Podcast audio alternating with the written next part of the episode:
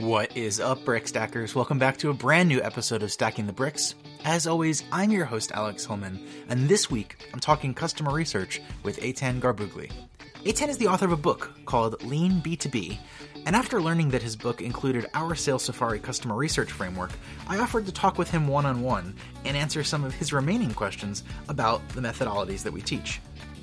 In the next 30 minutes or so, you'll hear Étienne and I talk about the surprising origin of Sales Safari itself what Amy and I really mean when we say customer pain and the many forms that pain can take.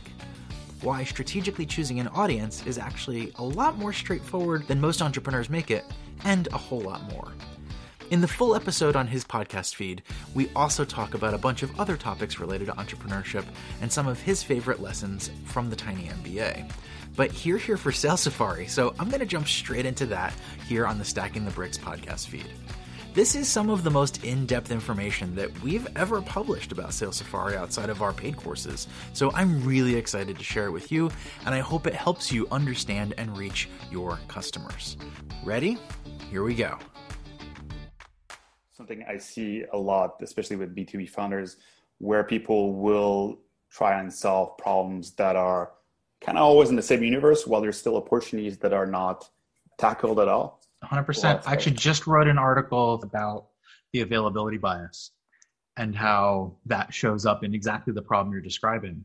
It's kinds of businesses, it's kinds of products. Somebody, a friend of mine, tweeted this morning. She said, what kinds of products can developers make that aren't software ebooks and courses mm-hmm. i'm having a hard time thinking of any and the reason for that is because the most recent things you've seen are software ebooks and courses and yeah, so if you yeah. don't have a system for expanding that which is one of the biggest sets of lessons in 30 by 500 is how to turn real audience insights into and by running through a system. So you're not relying on your imagination. You're relying on what's effectively like a pre-programmed remix algorithm where you put in a problem and it, algorithmically you can approach a problem and say here's a bunch of different variations. And some of them won't make sense. Some of them won't be feasible. Some of them your audience won't want and some of them you won't be able to create so you eliminate those. What you're left with is a bunch of options that will include things that you wouldn't have thought of yeah. if you had a blank canvas and just your creative mind. That's a great point. So maybe connecting that to the methodology that you guys have in place. So I personally first came across Sales Safari techniques on Indie Hackers, some of the posts you guys had mentioned. I also heard it mentioned by Hiten Shah, other entrepreneurs. I, I, think it's a really interesting technique, both in terms of uh, research, but also in terms of entrepreneurship, what it can add in terms of value. So, could you maybe talk about the genesis of the Sales Safari and, and how it relates to 30 by 500? So, I want to start by making sure that Amy's credit for inventing Sales Safari. This is 100% her her brain baby, but to more directly answer your question, when we started teaching 30 by 500, there was a set of steps that we thought were instructive. And they basically said go out on the internet, find your audience, and read what they're talking about. Sounds straightforward, right? And so people would come back and say, I didn't see anything. really? Well, where did you look? And they'd be like, oh, I was browsing Hacker News or Indie Hacker, whatever forum. And we're like, well, what threads? And they're like, I was just kind of browsing around. And I was like, well, did you go into any threads? And I'm like, yeah, some. And what did you see? Ah, just people talking about stuff. A lot of them were complaining. And I was like, complaining? That's the thing you're supposed to be looking for. Why did you ignore that? And they go, I thought it was just people complaining. And I was like, no, no, no. People go on the internet to complain about things because something hurts. Think about how much something needs to hurt in order for you to go on the internet to a room full of strangers and ask for help. Right. And there's a difference between complaining and asking for help.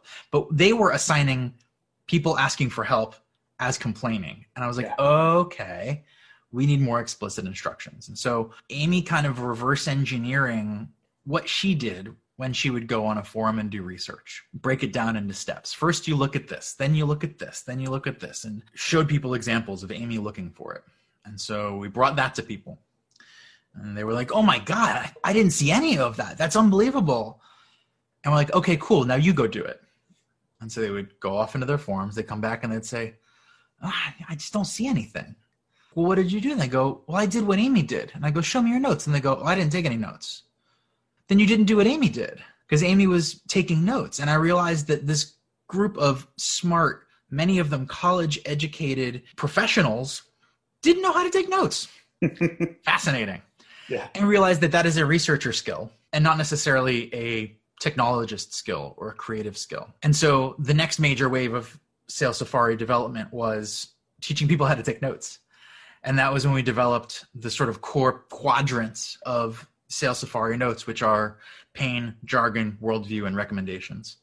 Basically, by giving people a pre created note taking sheet, we could say when you go to a forum, pass number one, you're looking for pain. Write down all the pain you see. Then do it again and look for jargon. This is what jargon looks like. Write that down. And I don't know if we can make it more paint by numbers than we than we have at this point. But here's the difference: is, we teach it as a practicable skill. And in fact, one of the, the biggest shifts that we made when we redeveloped the course in about 2013 was instead of having people's first sales safari attempt be on their own audience, we would assign them an audience. We chose freelancers because even if you're not a freelancer, you kind of kind of have a sense of how a freelancer yeah. works and thinks, and you know you can say words like invoicing and client, and that's not going to sound like a foreign language. And so instead of sending people into their own audience for the first practice, we'd send them into an audience that was familiar enough but not their own, and that the stakes were lower, and they could practice a thing from a little bit of distance get the practice in. So so that's the, sort of the evolution of Sales Safari, where it started, where it came from, and, and how we teach it today. So you, you mentioned pain. So what are you looking for specifically when you're doing a Sales Safari? Are you looking for what jobs people are trying to get done? Are you trying to look for tasks? Are you trying to look for problems? What are you looking for specifically? Emotions typically a wide range of negative emotions, which could be things including struggle, confusion, disagreement, debate. Yeah. Pain shows up as a lot of different things. So that's a tough question to answer without having concrete examples. However, I will tell you that it is hard to find environments where pain is not being surfaced. People just aren't used to seeing it. So maybe the easiest example is people asking questions again, you have to come at it for the lens of people are asking questions for a reason. It's not just because they don't know. There's a reason behind why they don't know.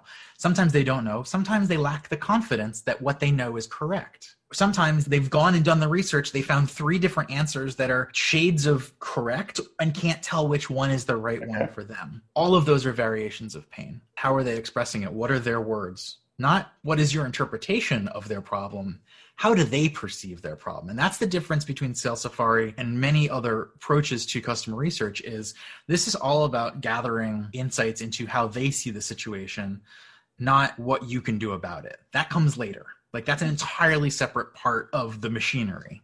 The very first part is you getting inside their head and understanding their point of view, their worries, their fears, their anxieties, also the things that they're excited about like what gets them wound up what gets them enthusiastic what gets them manic.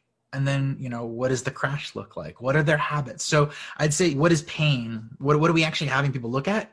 It's two things. It's emotions and it's patterns. There's things that are kind of obvious on the surface but then sometimes there's things that are lurking underneath and those are the things that come from asking your own questions about why that thing is on the page in the first place. So this is technique that that works. I know it's it, it worked for a lot of entrepreneurs in B2C. I know it, it's worked with with entrepreneurs in B2B. So, for example, in a business setting where people are maybe less likely to be sharing or expressing, might be more limited in terms of what they can share publicly. Do you see any constraints, or do you see any ways to work around that to make the sales safari as effective in in maybe a larger business to business context? So B2B is where it actually is stronger. B2C is tough it's not impossible obviously people people do it but it's tough for two reasons. The biggest one is that consumer audiences are fickle and really inconsistent. The patterns that show up are way way harder to read because psychologically speaking consumers buy based on how they want to be perceived or style or brand and those kinds of things. So what you're looking for is people or people who behave like businesses or businesses because for them buying on value is a pretty straightforward equation I have a problem. This problem is costing my business money. Therefore, it's costing me money.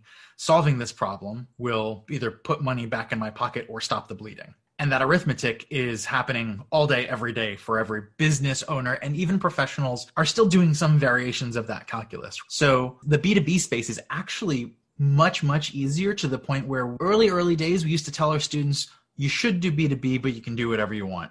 And we had zero successes in B2C. And so we were like, you know what, let's just focus on B2B. So as 30 by 500 has evolved, we've put on guardrails to say, look, we can't force you to do anything, but in terms of your best chances of success, here are constraints that we're going to provide. These constraints are to your benefit, and choosing B2B is one of them. So, your original question also suggested that B2B was harder to observe.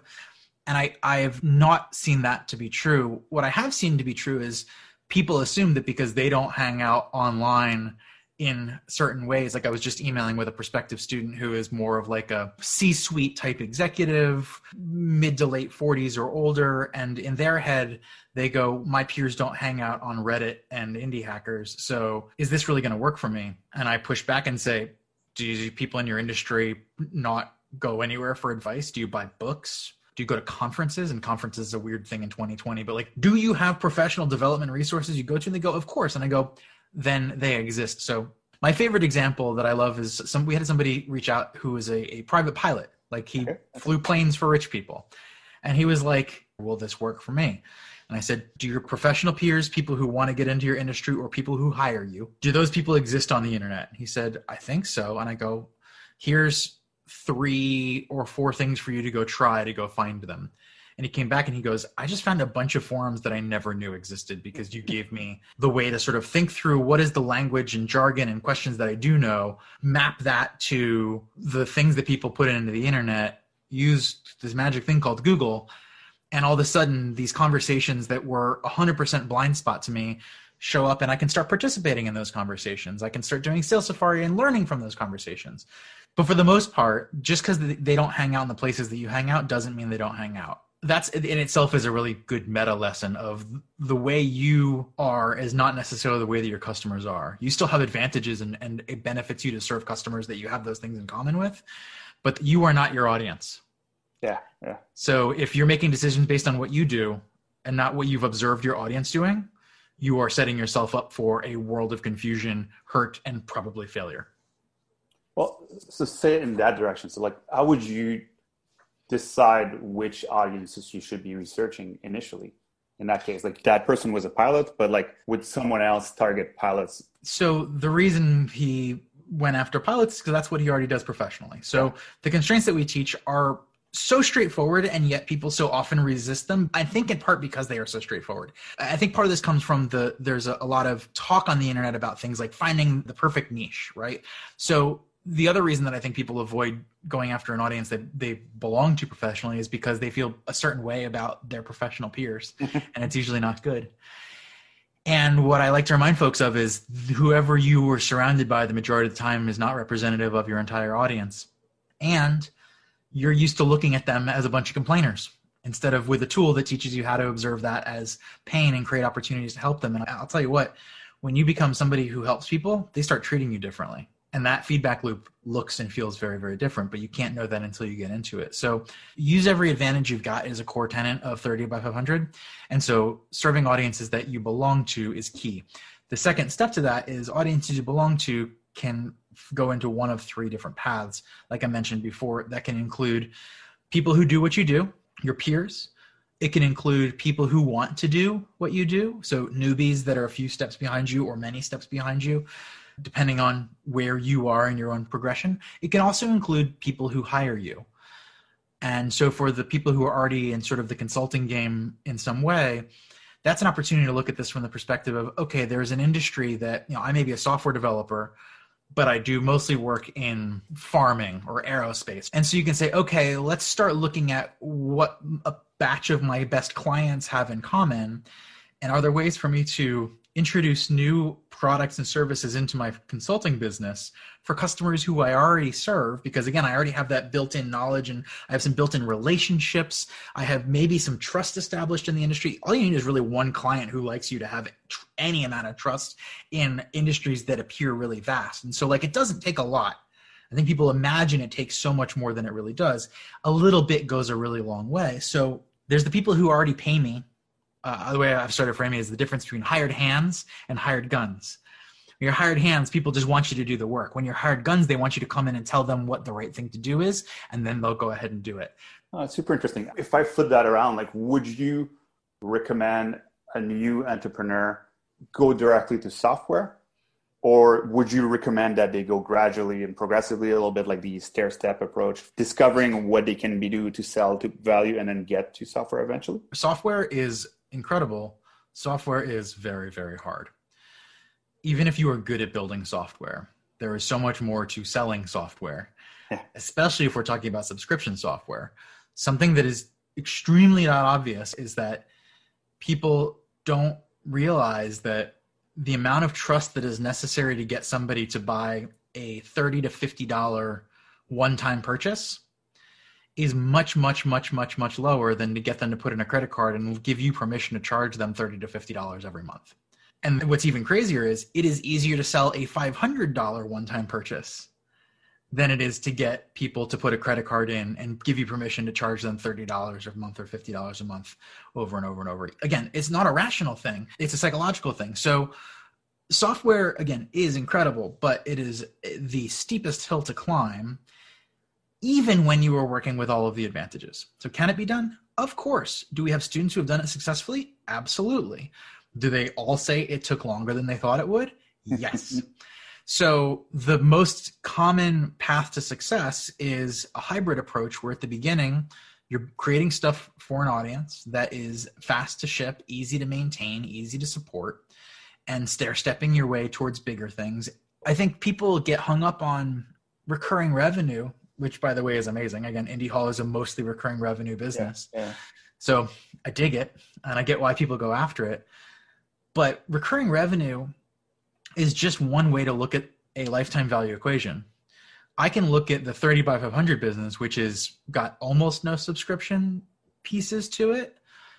And I can look at customer lifetime value even before somebody gets to 30 by 500 our flagship that is is a significant investment i can look at people who have over the course of months or even years bought basically everything else and that means that a customer who buys things is and and actually gets utility from them is also way more likely to buy the next thing. So taking a portfolio approach of small products is our number one recommendation because it gives you a foundation it gives you an ever expanding customer lifetime value and you can use all of those resources including the trust you earn and the insights that you gain by selling things to people and watching them use it to build things that are higher leveraged like software if you enjoyed that episode and i hope you did i've got a couple of quick things before you go the first, of course, is making sure that you have your very own copy of the Tiny MBA. If you haven't ordered it, I'd love it if you did, and you can grab a paperback or ebook at tiny.mba. I also hope you're subscribed to this show. We're going to be releasing more episodes like this one with other creators and entrepreneurs just like you, and I'm going to be talking with them about their favorite lessons in the Tiny MBA, learning what's going on in their world, and sharing it all with you. So you can search for that by looking for Stacking the Bricks wherever you get podcasts. And one last thing check out the Stacking the Bricks website. We've got a great newsletter with new articles coming out every week or two, following on a lot of the same topics and themes that we talk about right here on the show. You can do that by going to stackingthebricks.com. I hope you have a great rest of your day, and don't forget to keep on stacking those bricks.